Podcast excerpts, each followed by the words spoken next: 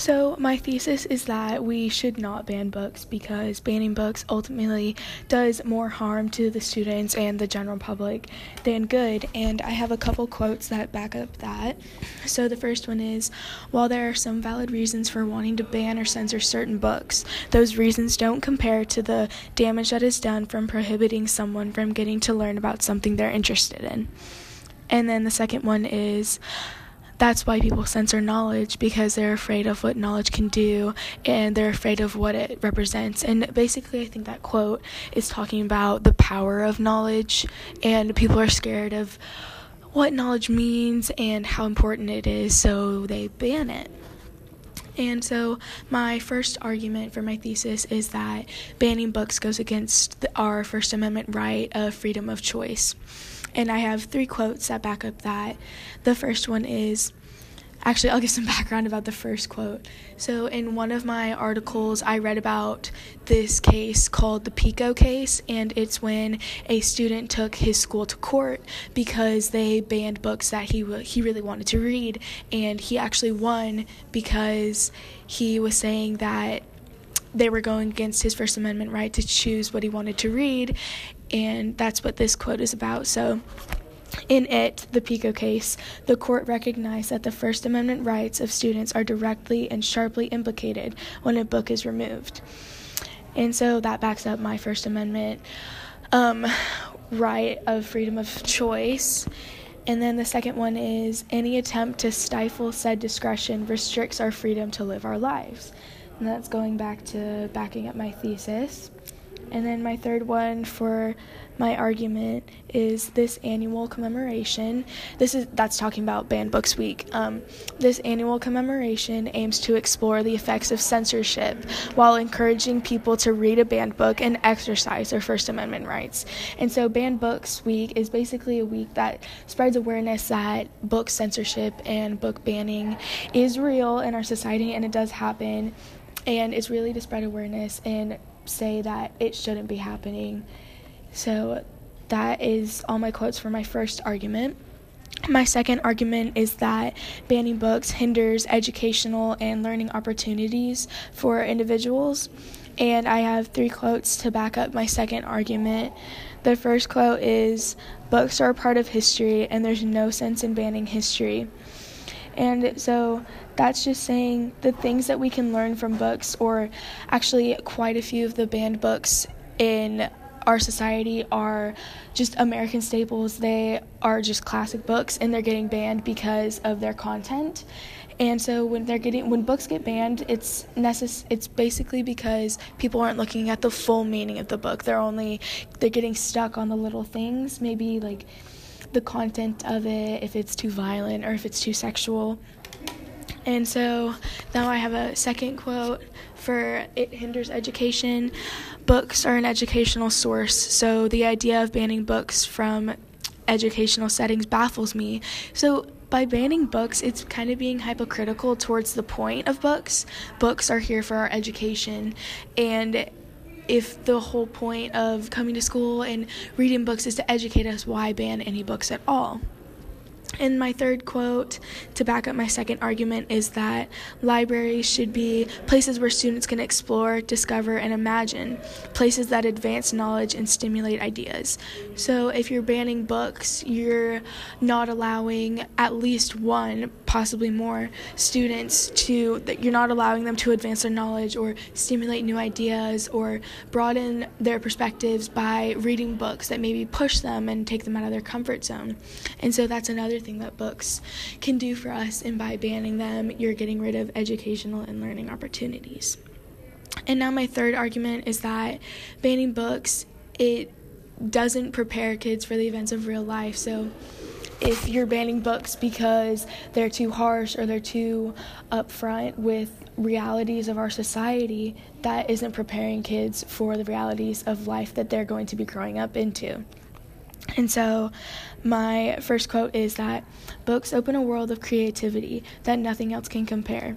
Authors have the ability to impart wisdom from a multitude of areas.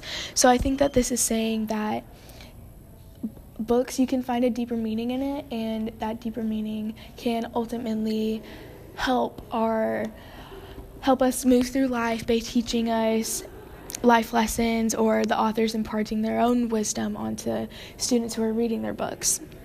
My second quote for my third argument is that many of the books that are being banned challenge people to have a better idea of the world and open the reader's eyes to a world different than their own lifestyle.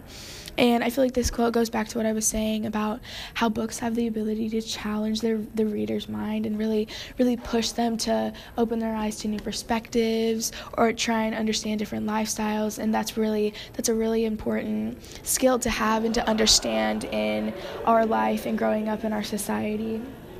And then my third quote from my third argument is that book banning and censoring has something to do with adults having a limited understanding of the realities young people face in daily life.